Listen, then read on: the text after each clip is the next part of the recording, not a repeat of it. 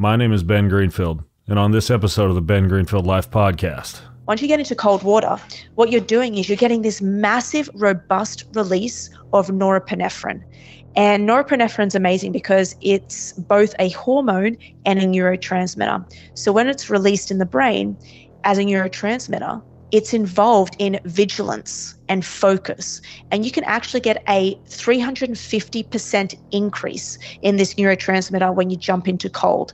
That's huge. So you get all this norepinephrine. But then you've also got these cold shock proteins, which are also having an effect on the brain. And I think in terms of dosage, what you're looking at is you're looking at around five times a week. So that's the only caveat. Five times a week at like three minutes per session, depending on the temperature. Faith, family, fitness, health, performance, nutrition, longevity, ancestral living, biohacking, and a whole lot more. Welcome to the show.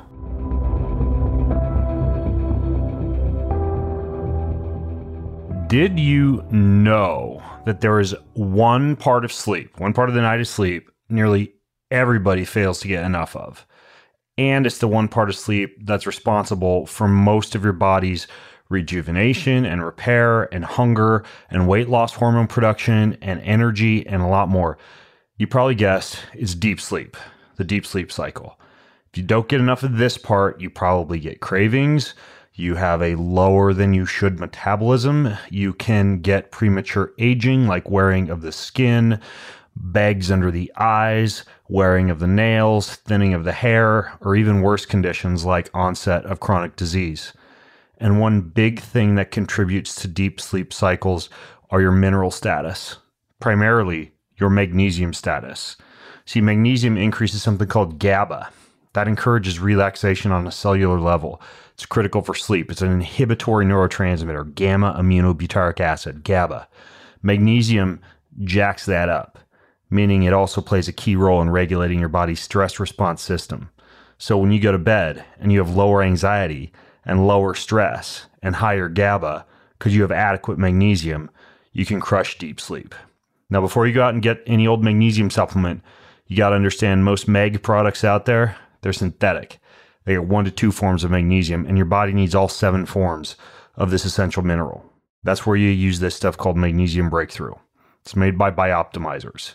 It's got all seven forms in it. Taking it before bed helps me relax, helps me wake up feeling refreshed and energized, helps me restore my minerals, even assists with your morning bowel movement, which is a nice and noticeable beneficial bonus. And the deep sleep benefits are readily noticeable on my Oura ring. So, Bioptimizers give special gifts with purchase on select orders. They give a 365 day money back guarantee on all their products, and you get 10% off this stuff. The best aid I know of for helping out with those deep sleep levels in a natural, healthy, and full body way. Go to magbreakthrough.com slash Ben. Use code Ben10. That's magbreakthrough.com slash Ben and use code Ben10.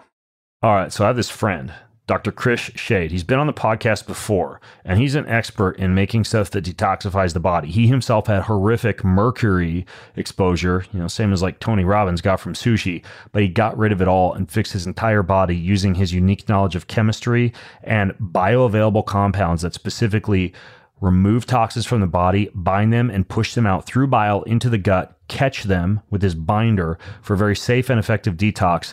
And he now makes this stuff available to anybody who wants to use it to support detoxification and removal of not just metals, but any harmful toxins within the body. It's a combination of what's called liver sauce and ultra binder.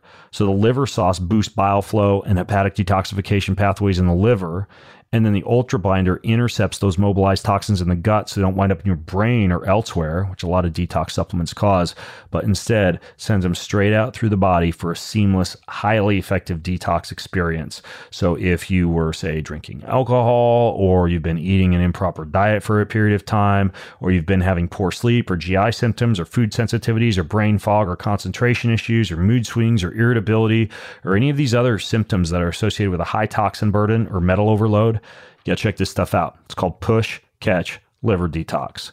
Here's how to get it. You go to quicksilverscientific.com slash Ben It tastes great. It's a little bottle you put underneath your mouth. You hold it for a few seconds. Use code Greenfield15 for 15% off. QuickSilverScientific.com slash Ben and use code Greenfield15 for 15% off your purchase. All right, so these days, if I've got a hot date night and I know my wife and I are going to be getting it on later on, and I don't want to take some little blue prescription pill that rhymes with Viagra, and I want to feel great, and my wife also wants to feel great with better blood flow, better orgasms, longer orgasms, even the ability to be able to have sex multiple times on the date or after the date, then we use this stuff called Joy Mode.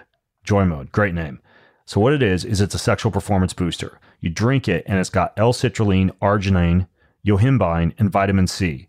This is created by biochemists and scientists in a very intelligent way the arginine and the yohimbine, they increase nitric oxide production and sexual tissue relaxation and they increase sex drive, but then the vitamin C protects the nitric oxide from what's called oxidative degradation, and that enhances the blood flow promoting activity of the nitric oxide. All those effects together enhance sex drive and blood flow to the penis or the vulva, and you get much better sexual performance, better orgasms, and none of the side effects that come with prescription medications and over the counter gas station dick pills that are sketchy and fraudulent, anyways. This stuff, you just tear open the sachet, tastes great. You mix it with six to eight ounces of water. If you're like me, you just dump it straight in your mouth. 45 minutes to four hours prior to sex, you get better blood flow, better erection quality and firmness, better sex energy, better sex drive, and you do it all without nasty prescription drugs, all natural. So you get 20% off this stuff. You go to usejoymode.com slash greenfield. Use J-O-Y-M-O-D-E dot com forward slash greenfield or enter code greenfield at checkout for 20% off your first order of Joy Mode. Thank you, Joy Mode, for the fantastic time. Use joymode.com slash greenfield or enter discount code greenfield at checkout for 20% off. Hey, folks. My guest on today's show is the founder and head performance advisor of what's called Neuroathletics, which, as the name implies, specializes in basically turning your brain into a freaking Ferrari. Her name is Louisa Nicola. She's a neurophysiologist and a human performance coach. And her company uses science driven data from things like EEG scans and lab tests and cognitive assessments to basically what they say give you almost like this first class ticket ride for your brain. She works with a bunch of elite athletes. She, as you'll soon learn from her accent, graduated from the University of Sydney Medical School. So she's smart. She has a Master of Medicine in Neurophysiology.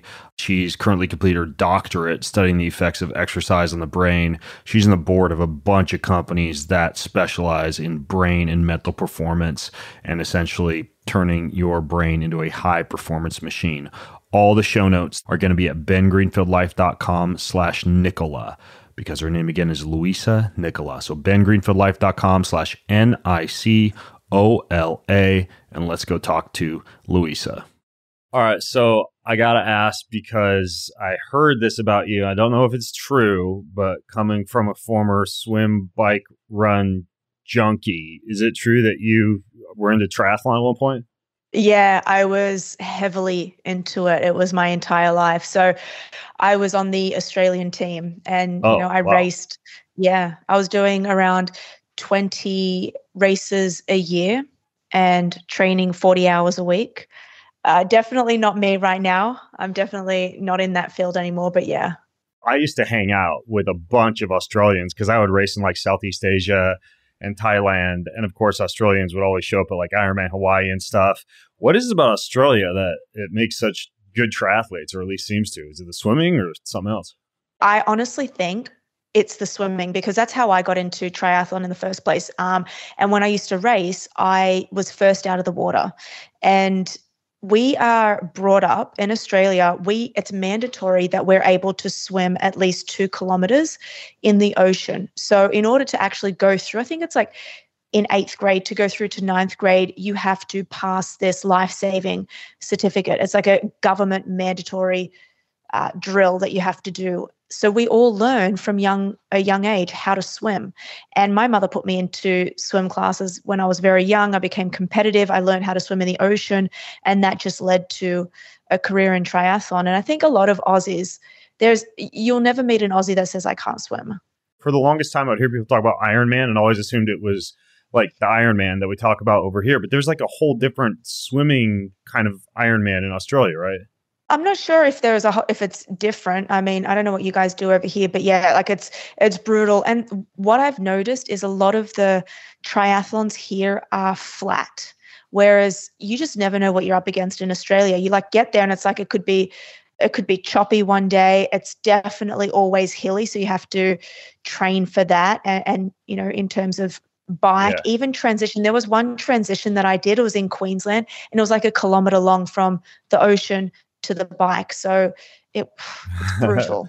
I love that running running a kilometer in your, in your wetsuit. Yeah, yeah. The Ironman I was referring to, I think it's like some kind of like a paddle race or like lifeguarding competition or something like that. Does that sound familiar? Yeah, there is. It's on a um, it's on one of those boards where you're like okay. this. Yeah, yeah, like a paddle race. And paddle. And by, by the way, for those of you listening, um, if you want to watch the video version, it's going to be at bengreenfieldlife.com slash Nicola, N I C O L A. Do you say your name Nicola or Nicola, Louisa? Nicola is my last Nicola. name. Okay. All right, cool. Yeah. So you said you said here when you were referring to not being in Australia anymore, and you're in New York now. Yeah, based in New York City. Okay, cool. Is that where the where the whole like neuro athletics lab or facility or whatever is? Yeah, and I actually started off. So I moved here in 2017, and I started off in LA, which is where I, you know, that's where the athletes were originally for me. And I ended up getting one stint, uh, a speaking gig here in New York, and I came here and fell in love with it. So I ended up staying. Oh wow, cool. Well, I, I want to hear more about what you're doing at your whole lab and stuff over there. But like, how how'd you get out of triathlon into medicine, or were you doing both simultaneously? Both simultaneously, but more so. So I started off with exercise physiology, and I fell in love with physiology, the science of performance, and ultimately, when you're a triathlete, which you, you know you should know this, you become obsessed, a bit obsessed with data, right? So. Yeah I date back, like I was doing triathlons at, you know, I'm in my early 30s now. I was doing triathlons when I was like 17. And I remember when the first polar heart rate monitor came out and I was one. we were so excited. it was so exciting to us. And then I had a polar watch. So I was able to track my heartbeat and it was just it was amazing. And I remember back then thinking, wow, this is incredible. And so I was delving into the science of everything. And then we had a one day workshop. Our coach organized Usain Bolt's running coach. He was from Colorado and he came to Australia and he was giving us a lecture. And he said to me one day, he, he brought up this machine and I had no idea what he was talking about. So I was at university doing exercise physiology. He said, Louisa, we should do an EEG scan on you. And I said, What is that? And why would you do that on me? And he said, We assess your brain waves and we can train your brain waves to be better. And I was like, I had no idea what he was talking about, but I, I fell in love with it. And that's when I knew, like when I, when I started to delve into it, I understood what the brain was. I was like, I have to go and pursue a career in this. Oh, wow. That's funny that you bring up the heart rate monitor because I remember the old ads I think it was Scott Tinley, like when the heart rate monitors first came out in Triathlete magazine. Yes. They're like, it's, it's kind of like the old cell phones for our cars, right? Because my parents were like early adopters of technology. So we had a, a giant cell phone, like the size of four bricks with a huge yeah. antenna coming out of the car. And that, that early original heart rate monitor was the same thing. It was like a freaking computer strapped to your chest that, you know, who knows how much extra wattage you'd have to produce on the bike to even be able to power the bike wearing that thing. And of course, now they're small and precise and on your cell phones and barely the size of a quarter. But yeah, the, the original heart rate monitors were a huge thing when they first came out. They blew people's minds. That you'd have to go to an ex phys lab or something like that to get your heart rate tested during exercise. Yeah. And then it made training like so much more exciting because you'd go there and, you know, coach would say, Louise, I need you to run four minute kilometers or, you know, you need to do six by four minute efforts. And we would be able to track on the heart rate monitor what our heart rate was and then we'd also be able to track the distance and it would beep as the distance would be and it was just it made you a better athlete so that's it was like data was making me better and then i thought well what you know imagine putting data on my brain that could even make me better right yeah yeah and and it sounds like that's what you're doing now at neuroathletics it's funny that you have a background in exercise phys That's what my master's degree is in. So I spent a lot of time doing like the lactates and the indirect calorimetry and everything like that in the lab. But we rarely looked at or considered anything like brain waves or mental performance or anything like that. So with, with you getting the original EEG scan, where'd you go from there as far as developing what you do now? Well, so right before I was meant to fly to Beijing, I had a, a massive, you know, change in my life. Um, it was two weeks going to Beijing, which is where I was going to compete, and it was everything I had been training for my entire career. Two weeks before going, I went on a bike ride with my two teammates and I got hit by a car. Oh. And this was on a highway. Yeah, I was in the bike lane and this guy, he was around 85, 90 years old. He had been traveling for three hours without a rest stop and he was going so fast. Fast, I think he was going 10 kilometers over the limit. And he he must have been looking at us on the bike. And you know, when wherever you look, you just yeah. end up steering that way. And he just he just clocked me. So he took me out. I broke my leg, snapped oh, some man. ribs, obviously had to forfeit my position. And so that's when Usain Bolt's running coach said to me, you should do an EEG scan because that's how you're going to get back on the bike. So I had a very big fear of getting on the bike. And so I was, I did an EEG scan. And what he showed me was after the end of it, it was an, a raw EEG. So we had to get somebody to interpret it. But okay. he showed me like some frontal lobe damage and I just I was obsessed about it. I was thinking, okay, well, what does frontal lobe damage mean? What does my my brain was quote unquote asleep in different areas? And I was like, what does that mean? So I was training my brain visually. So I was trying to visual my, visualize myself getting back on the bike, and then I'd go through and do another EEG scan to see if my brain waves changed. So that was the first time that I realized the brain is special when it comes to high performance, and it was the missing link you know, when I went to do the EEG scan, the doctor said, you know, are you even sleeping? And I said, no. Like as triathletes, we were taught not to sleep. Yeah. We were taught to be on the bike and run. So I was sleeping five hours a night. And he said, no, I need you to sleep eight hours. So we didn't know that. Like I didn't know 15 years ago, they didn't tell us about sleep and the power of the brain as it relates to human performance. Yeah, and the, and the EEG scan thing, for people who aren't familiar, you're referring specifically to the scan where you put electrodes over certain areas of the brain and you're measuring actual brain wave data like like alpha, beta, delta ratios, things like that. Yeah, that's correct. So originally you would get an EEG scan when you'd go into a hospital and you still do if you've had a seizure, for example. Okay. So so the EEG scan and not that I want to put you out of a job by asking this question, but my experience has always been that you got to go into a facility and very precisely get gel placed on different areas of the head and then electrodes attached. And I've always wondered when getting that done, like, why couldn't there be like a at home EEG test where you just like pull on a helmet and it measures? It, does anything like that exist? So let's just break down what an EEG. So the electroencephalogram is like you said, you put this cap on your head and there's all these leads coming out, around 32 leads. And what it does is it measures the electrical activity in your brain. So we have brain waves and we're able to pick up on how they're operating in the brain. And this is used to detect abnormal brain function. You know, if somebody has a car accident, they've had you know they've knocked their head or they've had a concussion or they've you know resected a tumor out of their brain. Like you can go through it all affects the brain and how the brain is functioning. So you can go through and you can assess how well your brain is functioning from an EEG now when i started working in a neurology lab and in a clinic I was using this EEG scan, but we were using it to pick up on early onset Alzheimer's disease because early onset Alzheimer's disease or cognitive impairment, if you will, is a pre dementia state. So we could assess the cognitive function of these brains. And what the EEG does when they run it through the lab, the test results would come back and it would say, You've got early cognitive function. So I was doing these, Ben, like daily, like 10, 20, 30 of them per day. And I was thinking, huh, imagine if we did this just on a normal brain. Right. And nobody was asking that question. And when I asked the um, the attending, he would say, I don't know, Louisa, like, why do you care about that? You just need to do your job and just need to scan these brains.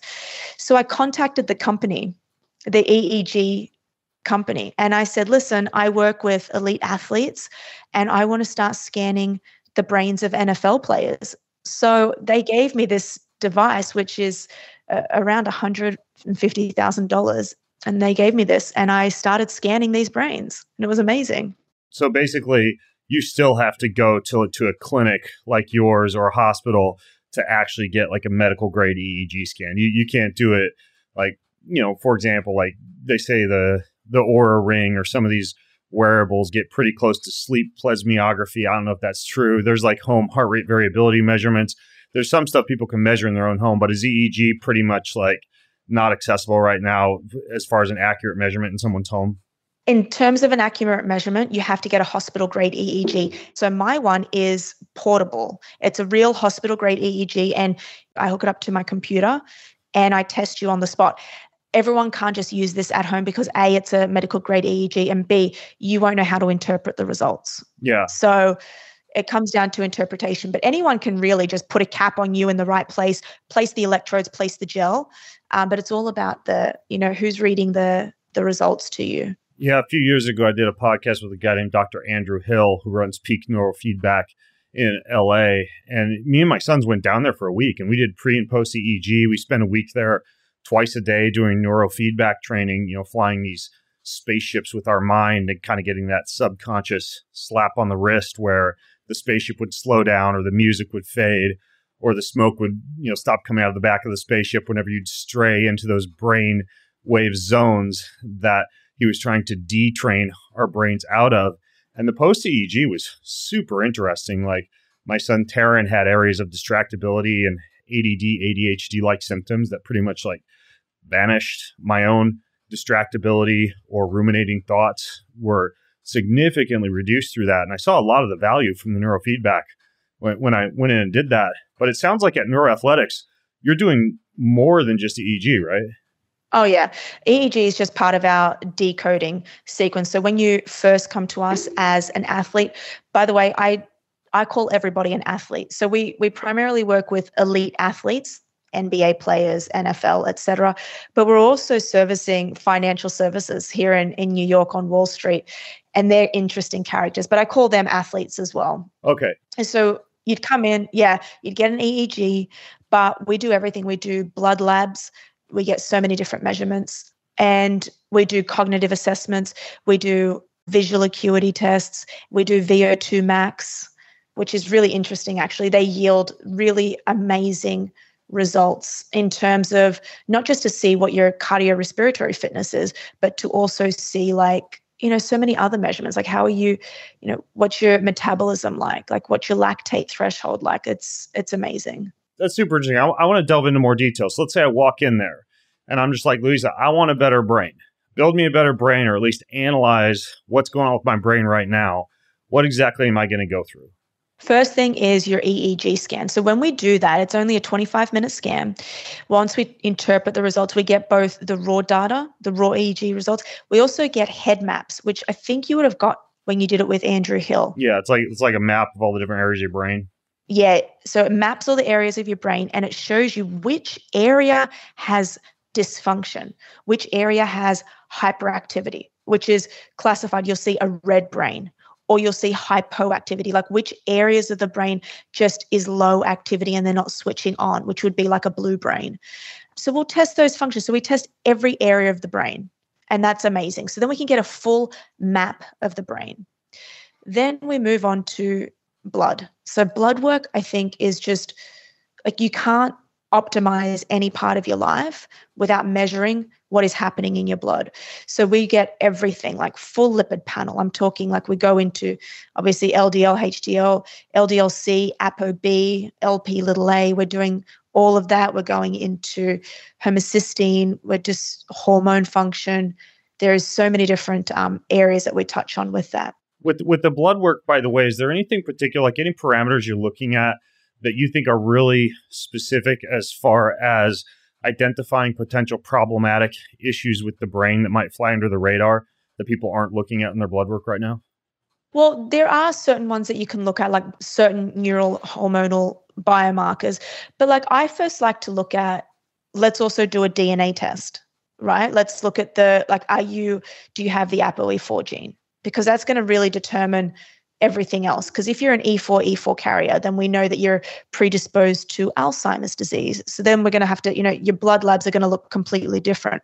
But let's say you come in and you don't have the you know the genetic predispositions for alzheimer's disease those risk genes and everything is fine in that aspect then we look at your blood work we may see you've got an elevated homocysteine okay we may see that you're not able to process you know b vitamins so that's a really big hallmark that we need to look at for cognitive function we even do an omega-3 index test which so many people in this field are kind of wary of but I generally do advocate for a high omega 3 index. And we're doing that and we're getting all of our athletes supplementing with at least four grams per day of EPA and DHA. Okay, interesting. I think the last folks I interviewed uh, about fish oil research and omega 3 said that despite the lab values for omega indexes indicating something like 4%, I think they said being good, that they recommended when you were testing, it was like 7 or 8%, like almost twice that. Well, we recommend 8%.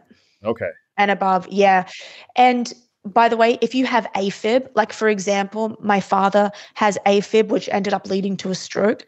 So I don't have it right now, but maybe I'm, you know, genetically predisposed to this condition. You may not want to take such a high dose. Hmm. Why is that? because it's an anticoagulant so it, oh, okay. it, it, can thin yeah so you just you don't want to be taking it and having afib at the same time so you have to consult with your medical practitioner however whenever anybody asks me what are the best supplements for the brain one of the ones i always recommend is epa and dha okay got it i might want to ask you about any, any nootropics or smart drugs that you recommend later on but but before i do you, you so you do the eeg you do the blood test what else do you look at vo2 max so we are picking up on cardiorespiratory fitness. Now, you would know this when you do your exercise physiology degree masters, you would have done this in the lab, right? You would have conducted one. For us, we learned that this was only reserved for elite athletes, but now we know that a huge biomarker of longevity is having a high VO2 max. So we're getting everybody doing a VO2 max. We generally do it on a treadmill rather than a bike, but a bike yields the same results. So we do that and we're able to get their VO2 max score. We're also able to get their blood lactate score. So then we can set zone two parameters. Yeah. So we do a blood lactate test as well with a lactate meter. We do a cognitive assessment test. So we've got 10 different cognitive assessments that you go through. So as we keep talking, I want everyone to be able to separate the brain from cognition. What I'm trying to say is when I say brain functionality and brain structure, I'm talking about the EEG. And then when I talk about cognition, I'm talking about things such as attention, reaction, focus, information processing speed. Okay. Yeah. So so anything in addition to the cognitive assessment after they've done that?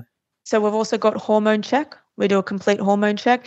And then yeah, no, that's it. We've got our we've got an exercise physiologist on board and he then goes through and does all of the one repetition max. He does the standing box jump, the vertical jump test. So we've got the exercise parameters as well. And that's all in month 1. So month 1 with us is literally just testing.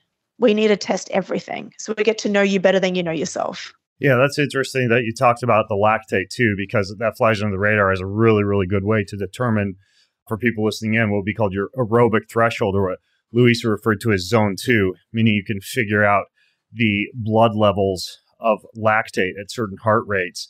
And typically, once your blood levels are above about four millimolar, which is how lactate is measured in terms of the units, then you know that you've kind of crossed what would be called your anaerobic threshold close to that point and you can actually using certain equations determine with pretty good accuracy at what point the aerobic threshold occurred and that would be kind of like your your maximum fat burning your, your ideal aerobic zone right? Yeah correct. Um, what i forgot to mention is we do a psychological assessment as well because we don't think that anybody can go through and achieve peak performance of any type without tapping into psychology. And then we do an at home sleep study. So we don't do that personally, but we outsource that. So somebody comes to your home and measures your sleep. So you mentioned earlier, Ben, you said, Oh, can the Oura ring? So I'm wearing an Oura ring right now and I'm wearing a whoop. If you say to me, but is this doing the same thing? My answer is no. And it's always going to be no. You cannot replicate an in house sleep study, a PSG, polysomnography with these wearables. It's almost accurate, but it's not 100% accurate. Just like an EKG is not the same as, you know, you can go and get your real HRV from an electrocardiogram in the hospital. You can't get that same measurement from a wearable. Yeah, I think I think the most valuable data is just to be able to at least see subjective comparisons in sleep scores, right? Even if it's not truly accurate in terms of close to a percentage point of your actual, let's say, deep sleep cycles or sleep latency or something like that, you can at least get an idea of how your daily lifestyle, food, supplement habits, etc., are affecting you relative to whatever your score might be, whether or not it's accurate. We hook everybody up to one of either of these devices, just whatever they like the best. And that's how we track them. And honestly, I'm just picking up on consistency. So I'm looking at their HRV, I'm looking at their sleep, and that's pretty much what we're using it for. It's not the be all, it's not the holy grail, but it's a good measurement tool. Hiya. Sounds like something you'd say in a martial arts class, but it's not. It's this new multivitamin for kids called Hiya. So you get it at Hiya Health, H A Y A H E A L T H dot com slash Ben. Here's why I like it. Most kids' gummies and multivitamins have oodles of sugar, like five plus grams of sugar, which is like two teaspoons of sugar, and a whole bunch of other gummy junk that growing kids should never eat. So, what Hiya did was they created a pediatrician approved, super powered, chewable multivitamin, zero sugar, and zero gummy junk 15 essential vitamins and minerals, vitamin D, B12, Z, zinc, folate, whole bunch of stuff to support your kids' energy and immunity and brain function and mood and concentration and teeth and bones. It's non GMO, vegan, dairy free, allergy free, gelatin free, nut free, everything you can imagine. So it's safe for just about every kid that walks the face of this planet. A young, growing human needs nutritional support, and this is how you do it, and this is how you do it guilt free. So I've worked out a special deal with Hiya for this multivitamin. 50% off your first order. That's huge. 50% off. So here's how. You go to hiyahealth.com slash Ben. This deal is not available at their regular website. H-A-Y-A-H-E-A-L-T-H dot com slash Ben. Your discount code will automatically populate at hiyahealth.com slash Ben. Check them out for an amazing multivitamin for your kiddos. And you never know, you might just pop it too because it tastes amazing. I'm often asked what is my go to desert island supplement if I could take nothing else. Well, it's essential amino acids. I've been using them for almost a decade now. So you probably know that the human body is mostly water. What you probably don't know is that everything else in your body is 50% amino acids. They're the building blocks of life, essential for health, fitness. They naturally boost energy. They build lean muscle. They enhance athletic recovery. They stave off the appetite, even if you're eating a low calorie diet or you're fasting. They're fantastic for pre workout, for during the workout, for post workout. And the essential amino acids that I use are backed by over 20 years of clinical research. They're in perfect ratios. They essentially match what your body needs and what the muscle composition of amino acids actually is, which a lot of other amino acids do not do, especially branched chain amino acids, but many other essential amino acids as well. So this is the stuff by Kion. Kion aminos have the highest quality ingredients, no fillers, no junk, rigorous quality testing, and they taste amazing with flavors like lime, berry, watermelon, probably my favorite, mango, they're amazing. You just put a little bit in water. You can add them to smoothies. They are one of the top supplements that my wife and I take each day. And again, it's been a staple of my diet for years and years. And I swear by this stuff. I've had friends start to take these and literally report that they feel like they're on some kind of a steroid. Now, there's no steroids in the Kion aminos, of course, but it is amazing how you feel when you step up your intake of essential amino acids. And I'm shocked that more people don't know this secret. So, Kion Aminos, you can get 20% off monthly deliveries, 10% on one time purchases. And it's very simple. You go to getkion.com slash Ben, get K I O N, G E T K I O N dot com slash Ben to get my fundamental supplement for fitness, recovery, appetite, and much, much more. Kion Aminos. Check them out. You got to get on the essential amino acids bandwagon. You will be absolutely shocked at how you feel on these things. So getkion.com slash Ben. All right, folks, it's coming up quick. VIP event with me that occurs during the time that I am in London for the Health Optimization Summit. I'm throwing in a private VIP meetup at HUM2N Labs with Dr. E over there. This is one of the most advanced biohacking facilities I've ever stepped foot into. We're opening up to a select group of VIPs, very small group. You could be one of them. Kicks off at 5:30 p.m in London on Monday, June 19th. You're going to get to network with me and a bunch of the other biohacking enthusiasts and physicians there. We will do a special talk on age reversal. There'll be a Q&A, a variety of healthy organic foods, biohack cocktails, a swag bag where you get to try IV, cryotherapy, red light therapy, hyperbaric oxygen, different types of, of nootropics and smart drugs that they have there. So it's going to be a pretty cool event. And you can get in now if you go to bengreenfieldlife.com forward slash H U M 2N London. That's bengreenfieldlife.com slash HUM2N London. If that's too much for you to remember, just go to bengreenfieldlife.com slash calendar and everywhere that I'm going, that I'm speaking, where you can join me. All the events are also there on the calendar at bengreenfieldlife.com slash calendar. But this HUM2N event Monday, June 19th is going to be a good one. Let's talk about some practical stuff. Not that testing isn't practical, but as far as things that your athletes or the financial professionals or anybody else that you're working with or a listener could do as far as like brain building or mental performance exercises during the average day. And let's say they don't just want to download like an, I don't know, the NBAC training app or Lumosity or Brainscape and be tied down to their phone. What are some practical things you could do, possibly even device free, to build your brain during the day? I'm going to pull up a wonderful study that was done in 2004. And I quote this on every podcast, and I think it's really interesting. So it was printed in journal, printed in Nature Journal, sorry. So what they did was they got a group of healthy students and they got them to juggle for three months. So juggling just with two balls. I think they were only juggling for 20 minutes a day which is not that bad, right? So they got them to learn how to juggle first. What they found, and I quote, was jugglers had more gray matter, which consists largely of the nerve cells, in the mid temporal area and the left posterior intraparietal sulcus, which processes visual information.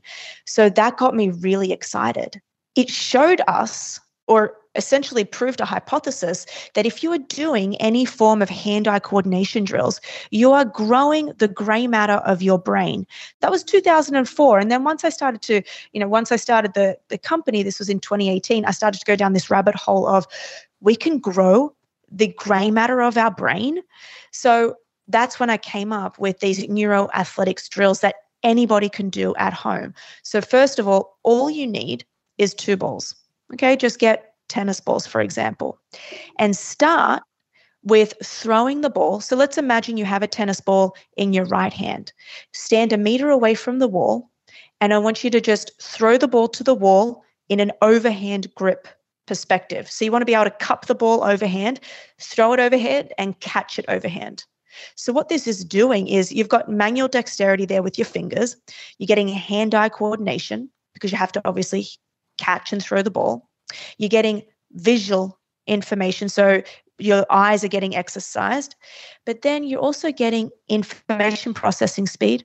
So on the axon, which so when we look at the brain cell, the brain cell consists of the cell body, then it has this axon that comes off of it. And the axon is where all of the speed of transmission occurs. So we can strengthen that, and that's called processing speed.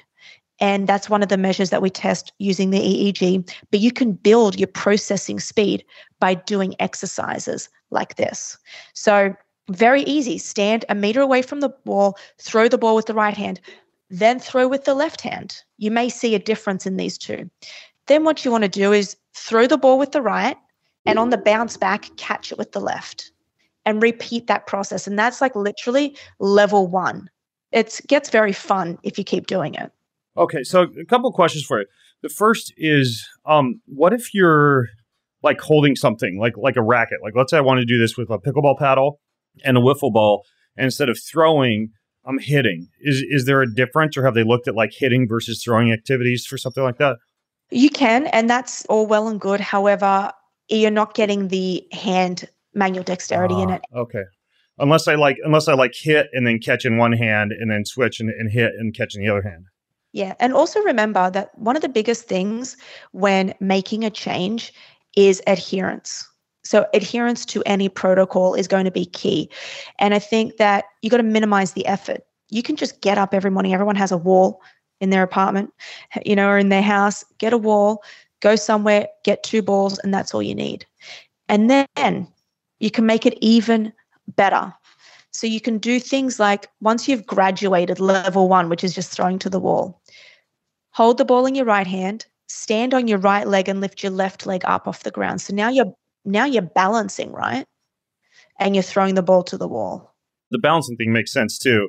What do you think about the idea? Because I've heard this recommended before about like brushing your teeth with your left hand instead of your right hand, or even like brushing your teeth with your left hand and standing on your right foot while you do that. Are those kind of things just mostly coordinative, or did they actually develop the brain in the same way as that juggling study that you mentioned? Yeah, I've heard that often, you know, brush your teeth with the left hand stuff. It's that's a very minor, fine skill. It's not going to move the needle to where you want it to. Because imagine your brain, I want everyone to imagine your brain just like a muscle. And it has the exact same usage, which is use it or lose it. So I don't know if you've seen Ben the homunculus. Yeah, explain to people though. So basically, um, there's this human homunculus, meaning that every area of the brain is responsible for something different. And if you Google homunculus, what you'll see is you'll see this the cortex, which is the outer part of the brain, with this human creature with his the hands and his legs on every area of the brain. And it basically shows a human map, a map of our brain, which every area is responsible for something different from uh, the way that we stand to the way that we pick things up to the way that we perceive things. Now, what happens is as we get older, we stop using certain areas of our brain because when we're younger what what are we doing we're jumping up a tree or we're catching things we're throwing things and as we get older we stop doing the fun things we did when we're little kids and that area becomes smaller so the areas that you use less often they start to shrink and eventually die, just the same way as your muscle tissue. If I am not doing bicep curls and I'm not placing, you know, intensity or pressure on my bicep, it's going to shrink. It's the same as your brain. So when we do these skills, you know, brushing your hand, it's not it's not hard enough. You're not going to induce hypertrophy, if you will. You've got to do harder things, things that are challenging, things that are like excitatory, but also places pressure for you to think. Yeah, I don't know. I feel like a flailing muppet sometimes. I'm trying to brush my teeth with my left hand, but that's interesting. I guess maybe there's a lot of people who are keeping the dental industry in business doing a crappy job brushing their teeth with their left hand. Maybe you guys, you guys yeah. ought to start throwing balls. Um, now, what about if you're I realize you got to include a safety disclaimer or whatever, but what about if you're driving? Like a lot of people commute and maybe want to work on developing their brain just while they're they're driving. Are there certain things you could do? Not while you're driving. I wouldn't suggest that. However, interesting fact, one of the leading causes of motor vehicle deaths is actually reaction time. So improving reaction time can help you make you a better driver, but I wouldn't suggest when you're driving to do anything.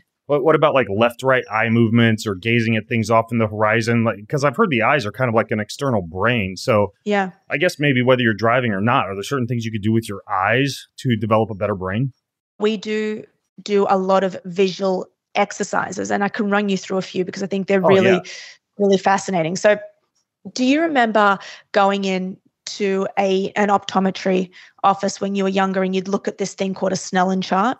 You mean with the big E at the top and then the letters get progressively smaller? Reading the smaller Yeah. lines, yeah, Yeah, you know. course. So, yeah, so that was, you know, back then that was a way to test your visual acuity. Now we have so many different ways that we can test test it. So let's just stay on the ball drills for a moment. Let's just say you're, you're throwing the ball to the wall.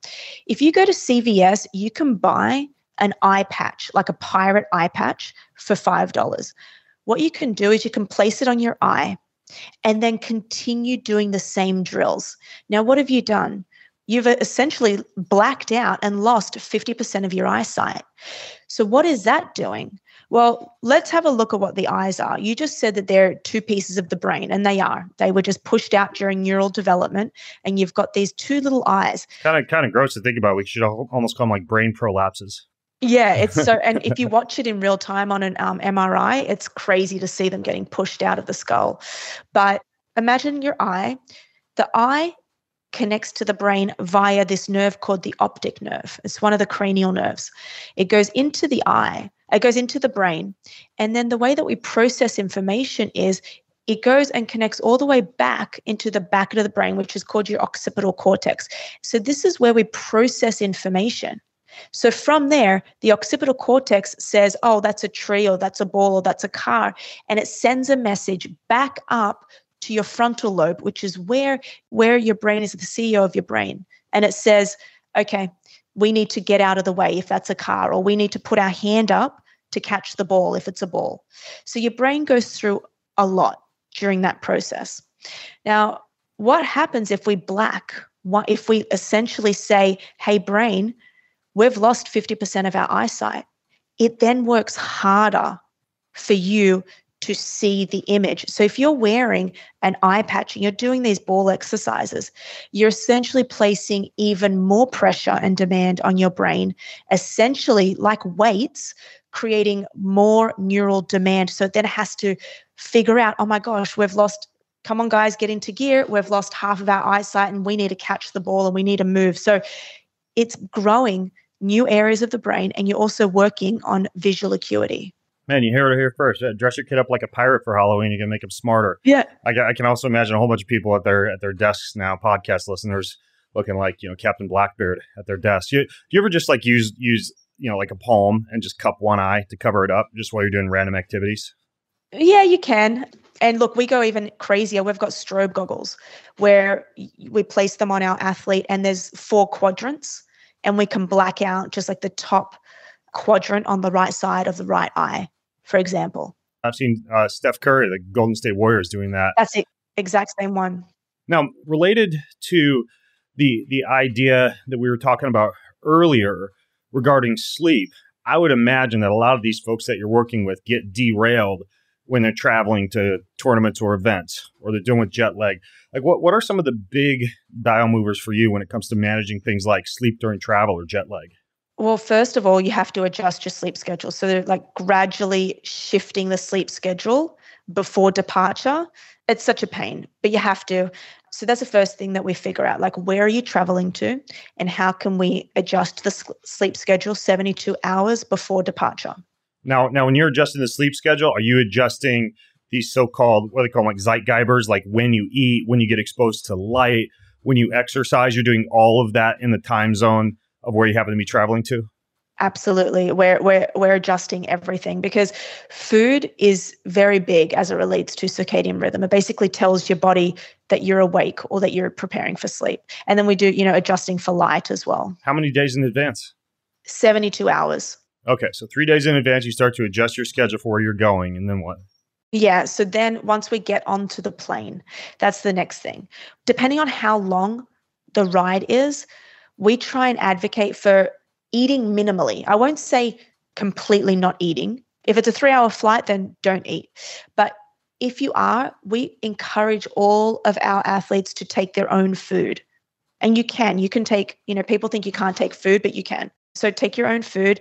Once you're on the plane, you're still going to stick to your schedule of time zones. So you're going to sleep if it's 11 p.m. in your time zone and you're on the flight, you're going to sleep at that time as well. You can try if you can try and sleep. You can take some sleep aids if you need. Third thing is overhydrating. So not just hydrating, I want you to drink more water and electrolytes than what you would on the ground. Now we should issue a disclaimer here. Like, don't get hyponatremia. You don't want to No. over overhydrate. As, as you know from triathlon, that's like it's more often than dehydration that sends people to the medical tent. So so be careful. Don't don't dilute your fluids. I'm right on board with you, Louisa, about avoiding food on airplanes, especially the actual airplane food, but eating in general, not only due to the circadian issues that you talked about, but also the microbiome disruption that's been shown in literature, especially for long haul flights.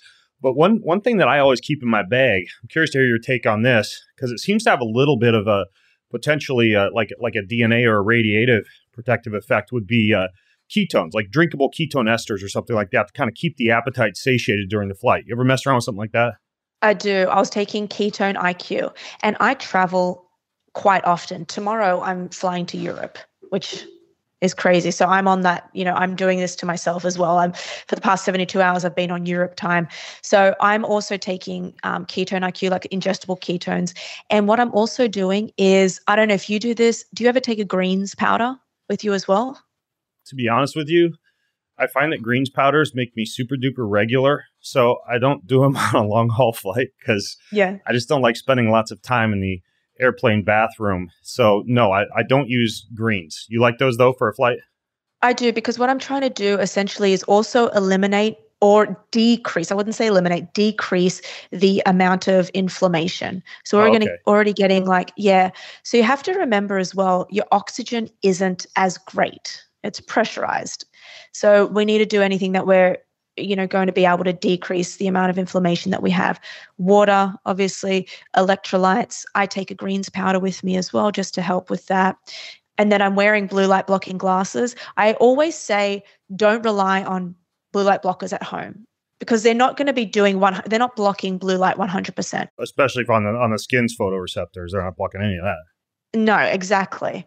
But when you're on a flight you need to get as much help as you need so these blue light blockers are going to help you getting a sleep mask getting earplugs getting whatever it is to make you feel comfortable and at ease on that flight Okay, that makes sense. And, and I mean, the ketones, those, those will kind of modulate the NF kappa B pathway to a certain extent and, and have a little bit of an anti inflammatory effect. But, you know, the, the other two things I like is uh, I'll use hydrogen tablets in all the water that I drink Yeah. just because that's kind of a selective antioxidant that allows me to get some anti inflammatory action without needing to go take green poops in the bathroom. And then the other one is uh, NAD. NAD has some really good properties, especially even as far as making you feel better when you get to where you're going. So there, there's some companies that make NAD patches.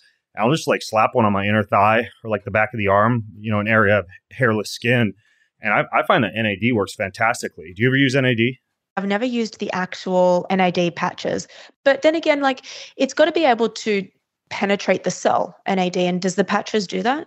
Yeah, yeah, they, they've got some pretty good data on actually, I mean, the oral bioavailability of NR and NMN and even like Yeah. NAD or NAD plus. It's pretty decent, but intravenous, transdermal, or even suppository based delivery, you get way better cellular delivery. Yeah. You know what's interesting is I've tried a lot of these tactics, and the thing that seems to be the biggest dial mover for me, Louisa, and I catch some flack for this, but I put in my bag, like before I go through security, an actual like jogging suit that's lined with silver fabric that's essentially like a wearable Faraday suit. And after I go through security, because you can't go through security on it, you look like a ghost and you freak everybody out and you got to do the whole pat down. But afterwards, I put that thing on, and it's like a full body hoodie and pants. I think there's a few different companies that make them. Mine is uh, No Choice is the company that makes it. And it's got a full zip up hoodie. And since I started using that thing, especially for long haul flights, my amount of jet lag has plummeted. It's crazy, and it's just like a full body, yeah, like a Faraday suit. You ever seen these? No, I just wrote down no choice. I want to have a look at it because I travel so often. Yeah, it's it's crazy. I mean, I was shocked. And it even has little uh, plugs in the cuffs of the pants so that when you get to where you're going, they have little alligator clips and you can ground to a metal object, like when you're waiting for your bags or whatever in oh, baggage oh, claim. So you get like this massive amount of grounding and earthing. And again, like it's not the most fashionable item to wear on a plane, but it seems to work really well. Is it compression as well? They have like long johns that you can wear underneath them, but they're not compression gear per se. I'll usually have compression socks on and then Yeah. pull that thing over it. Now, sometimes when I get to where I'm going, I feel really good if I can jump in a cold body of water or do like some cryotherapy or something like that. But whether or not it's related to sleep or jet lag, I'm just curious. Is there anything to the idea of heat therapy or cold thermogenesis when it comes to mental performance?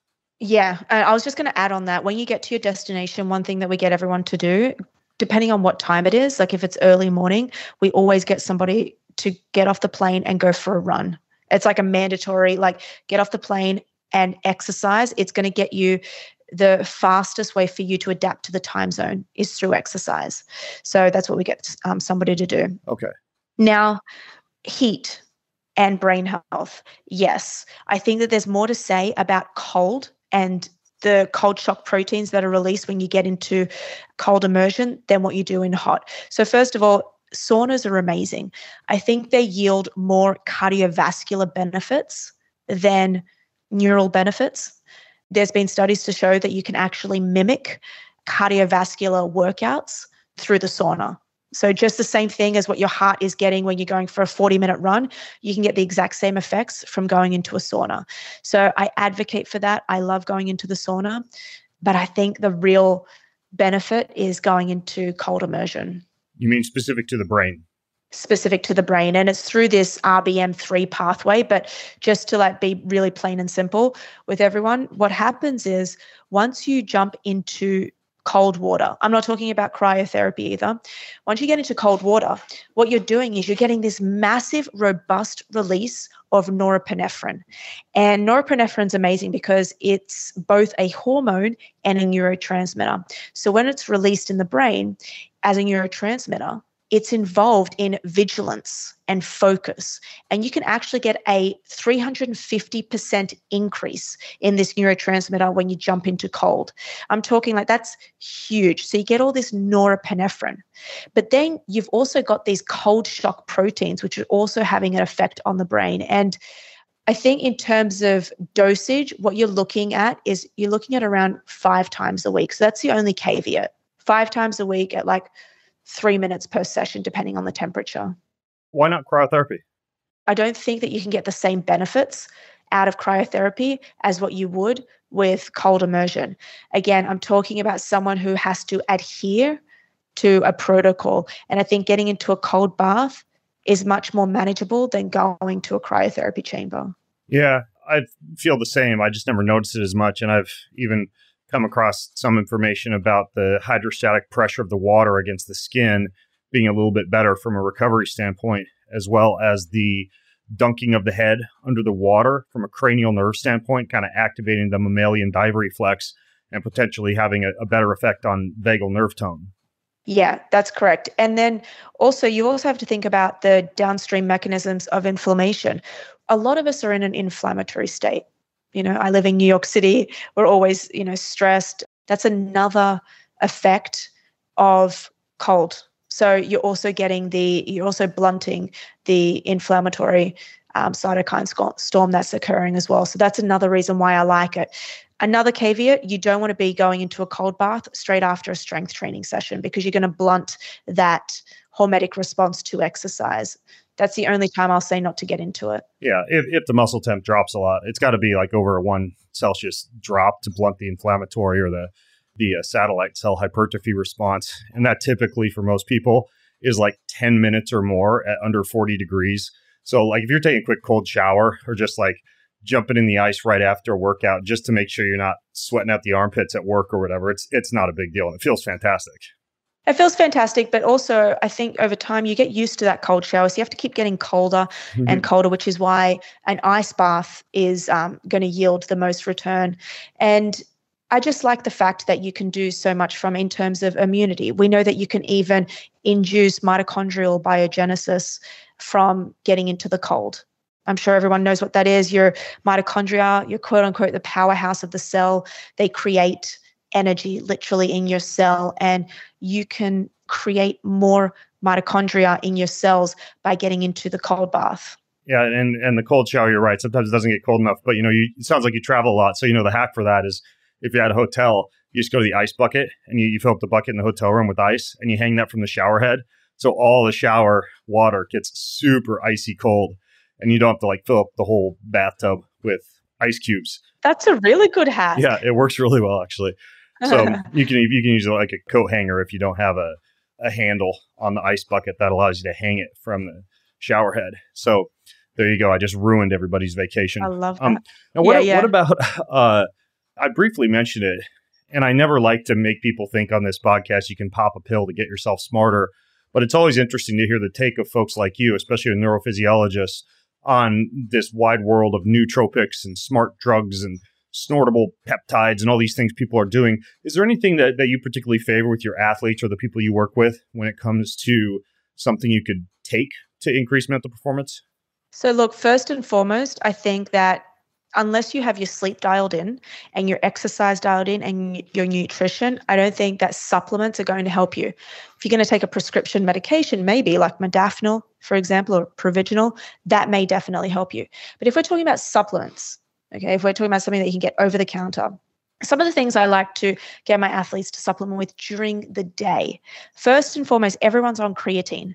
We used to think that creatine was just for the body. We now have substantial evidence to show that creatine is also not just good for the brain, but necessary because we have cells in our brain. And obviously, we have cell energy production happening in our brain.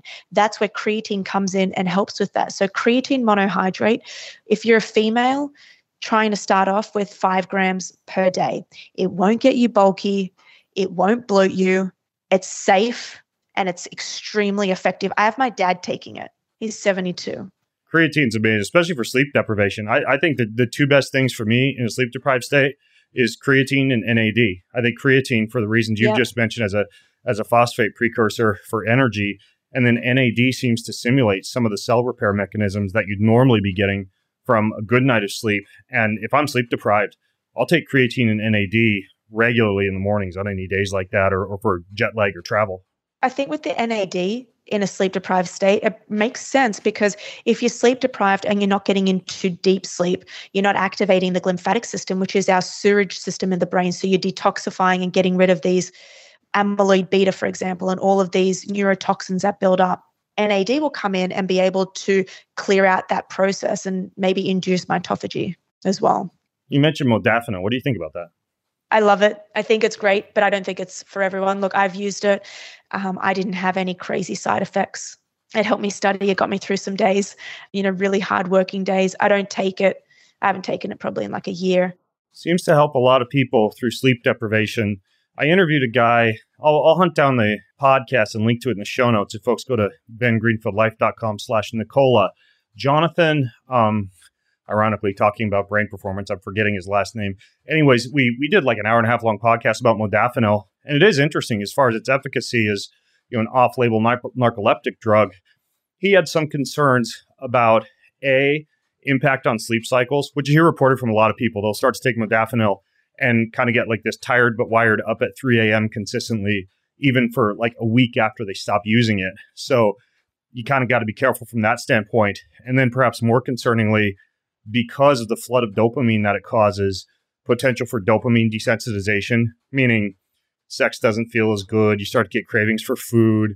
Uh, you could tend to be less motivated when you're off it. So I think my take on modafinil, and I do have some, and if I take it, it would be, for example, if I'm traveling long haul and I know I'm going to be sleeping maybe three hours and I got to get up on stage the next day and power through an entire conference day or something like that. It's it's my big guns for if I really really need something. But aside yeah. from that, you know, I'm I'm a fan of some of the uh, some of the less sledgehammer like compounds, and there's a lot of them out there. I mean, you mentioned creatine, I mentioned NAD. Those probably wouldn't traditionally be classified as nootropics or smart drugs per se. But are there any others that come to mind for you? Alpha GPC. That's a really great one for getting people to concentrate and focus better. So, are we getting um, a lot of our finance guys supplementing with Alpha GPC around 2 p.m.? Because that's that time of the day where they've been up for half the day and they're about to just fall asleep at their desk or their focus isn't as good. So we're getting them supplementing with alpha GPC. As we're moving throughout the night, or if they're traveling, like one supplement that we get them to use whilst traveling is phosphatidylserine, which we've found has been great. But generally, when it comes to nootropics, it's it's also about hydration. It really is. We know that when our our brain cells synapse together, we know that we need electrolytes for that. So making sure that you're supplementing with sodium, potassium, selenium, zinc. These are the things that are going to help drive your brain to produce the energy that it needs throughout the day. So I often look at things that are not classified as nootropics as a nootropic. You bring up a good point because you do want to cover your bases from a gas in the gas tank standpoint with nootropics because Yeah. you're essentially accelerating the burn. You mentioned choline, which I think stacks really well with any of these things that reportedly speed up the brain, even even like caffeine, for example. And then you also burn through a lot more minerals and magnesium, not only when you're sleep deprived, but when you're using central nervous system stimulating compounds. So I think magnesium is a good idea. And I see a lot of people, they'll stack something like Noopept or modafinil or you know some done for you blend with choline and with magnesium so that you're not Yeah. burning through all your fuel at the same time that you're increasing the brain's needs you know mm. And then, depending on how much caffeine you are having, when we start to move into the night, then we start a whole new supplement stack. So we've got L-theanine, which can also counteract the effects of caffeine. You know, we're getting people to supplement 20 minutes before bed with magnesium L-threonate. So these two things can really help get somebody into a sleepy mood because when we don't advocate for melatonin. So always generally try and keep our guys away from melatonin why is that it is a hormone. We don't want to go through and disrupt the natural process of melatonin being secreted because that means you're going to have to eventually be on it, you know, for the rest of your life. Although, if we are traveling, it's good to help you get back onto the time zone. But you know, I always think about melatonin, right? A naturally secreting hormone that gets secreted in the response to darkness. It is a hormone, right? So and and it's you can just go and buy it at the health food store or at CVS. It's like I'm not walking into CVS saying, "Could I get a bottle of testosterone, please?" So I think we need to caution that with control. I think we need to, you know, I think everyone needs to really understand that yes, it still is a hormone. isn't us one of the few countries where it is otc melatonin Yeah, you know, in Australia, you need a prescription unless you're over the age of 60. Wow, interesting. What about because a lot of people will do this and report they get great sleep, especially people with ruminating thoughts or people who are super type A or in a very stressed out scenario, they'll take an edible before bed or like smoke a joint before bed. What are your thoughts on that? You know, I put up a tweet that went absolutely viral. It said that I don't know who needs to hear this, but THC isn't helping you sleep. So I don't care who you are, even if you think that alcohol is helping you fall asleep, you're actually sedating yourself. So you're putting yourself into a sedative state, which is not, you're knocking yourself out. You're not going into sleep. So although you may be out cold and it may be quote unquote helping you fall asleep, it's just helping you fall into a, a knocked out state. So I don't advocate for it at all. On Saturday night, I was at dinner with a friend. I think he takes a Delta 8 THC edible before he goes to bed. And that's the only way that he's able to sleep. And he says that although he's aware that it impacts sleep, sometimes in a deleterious fashion, the sleep that he can't get when he's not taking it is so horrific that he thinks it's worth it for him to take because it's better than not sleeping at all. It's not addressing the underlying issue, right? Exactly. We can all take things. We can all take illicit things. Just you know, I, I mean, I'm, I'm not going to go and have a, a line of cocaine if I'm just feeling tired one day constantly because it's going to pick me up. It's everyone has to go through. Everyone's going to have some form of, you know, ailment. You have to address it, and the one way to really address it is by getting an at-home sleep study, which is going to Yeah. assess everything, even the ambient temperature around you, the CO2. It, it tests everything.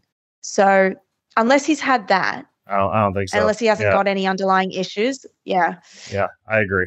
And then one thing I didn't point out either is a great nootropic during the day is L-tyrosine Hmm. as well. I don't know if have you ever used L-tyrosine? Yeah, but explain to people why you like it. Obviously, it's it's a precursor and it can make you actually feel happy and good and focused. And I notice that if you are not eating red meat, for example, or you're not having a carnivore diet and you, may want to supplement with L-tyrosine. It just it'll help you focus and um, have better cognitive performance during the day. Heard similar things about taurine. What do you think about that? Taurine's good. It makes for me it makes me itchy. I don't know why. It brings the blood up to my skin and it makes me feel like itchy. I've had it in a pre workout before. I made sleep gummies last night. Here's my recipe. I want to hear your take on it. I used tart cherry juice, like organic tart cherry juice. I just bought off Amazon. Yeah. Then I added glycine because apparently it can lower the body's core temp oh. a little bit during sleep. Yeah. I added reishi and ashwagandha and then CBD, not THC, but but CBD.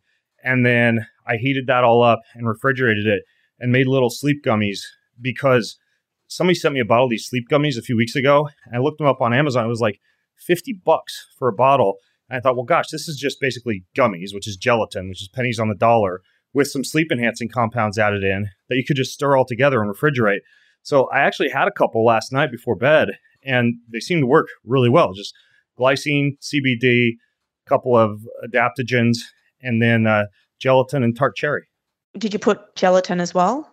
Yeah, I just use like grass fed gelatin and then a little bit of lecithin powder because it helps it to emulsify and not get very clumpy. And I think it might be my new go to sleep gummy recipe. That's amazing because actually, ashwagandha, it's funny because Peter Attia, he actually is now experimenting with ashwagandha and i wrote a newsletter on it ashwagandha helping with sleep. So that's a great thing. But glycine is amazing. What you said was completely you know valid and true. It does help with dropping core body temperature you know, I sleep on a temperature controlled mattress, but I know that not everyone has that opportunity. And everyone should know that if you're having any type of sleep disturbances, it could be core body temperature. So, in order for us to fall asleep and stay asleep, our core body temperature needs to drop at least two degrees. The reason why we get up in the morning, our core body temperature rises and it actually wakes us up in the morning. And then we get a surge of cortisol, which gets us out of bed. So, if you can do anything to help drop your core body temperature down at night, then that's a good thing. There you go, folks. You heard it here first. Take glycine for night sweats and wear a pirate patch at work to make you smarter. Louisa, where can people follow you? I'm pretty active on Instagram, which is Louisa Nicola underscore. I have a podcast as well, The Neuro Experience. And if anybody's listening and they're a trainer or they're a fitness enthusiast, we actually have a two day in person um, training course that we do every three months. The next one is June 3rd and June 4th in New York City. And we have a code, which is Ben. If anyone wants to come, you can get 20% off. All right, I'll, I'll put that at bengreenfieldlife.com slash Nicola, N I C O L A. Louisa, thanks so much for coming on and sharing with us everything you're doing in neuroathletics and all these little tips. I appreciate it. Thanks so much for having me, Ben. All right, folks, I'm Ben Greenfield with Dr. Louisa Nicola signing out from bengreenfieldlife.com slash Nicola. Have an amazing week.